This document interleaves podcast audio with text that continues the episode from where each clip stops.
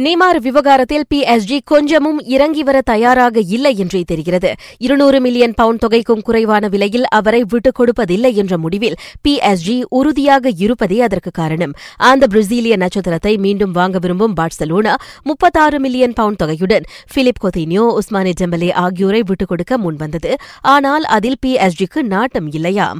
இதனிடையே நேற்று பிஎஸ்ஜியுடன் மூன்று மணி நேரம் பேச்சுவார்த்தை நடத்திய பின்பும் நேமார் அணியில் இருந்து வெளியேறும் முடிவில் உறுதியாக இருப்பதாக கூறப்படுகிறது.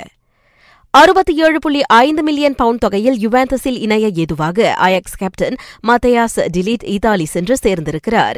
யுவேவில் அவர் முதலில் மருத்துவ பரிசோதனைகள் மேற்கொள்வார். அதன் பின்னரே அவரது அணி மாற்றம் குறித்து அதிகாரப்பூர்வமாக அறிவிக்கப்படும். அமெரிக்கா ஜப்பான் என இரட்டை குடியுரிமை வைத்துள்ள போதிலும் அடுத்த ஆண்டு டோக்கியோ ஒலிம்பிக்கில் தாம் ஜப்பானுக்காக விளையாடப் போவதாக உலகின் இரண்டாம் நிலை டென்னிஸ் வீராங்கனை நயோமி ஒசாகா தெரிவித்திருக்கின்றார். வரும் நவம்பரில் மோட்டோ ஜிபி பந்தயத்தை ஏற்று நடத்த சிப்பாங் அனைத்துலக பந்தய தளம் முழுமையாக தயாராகியிருக்கின்றது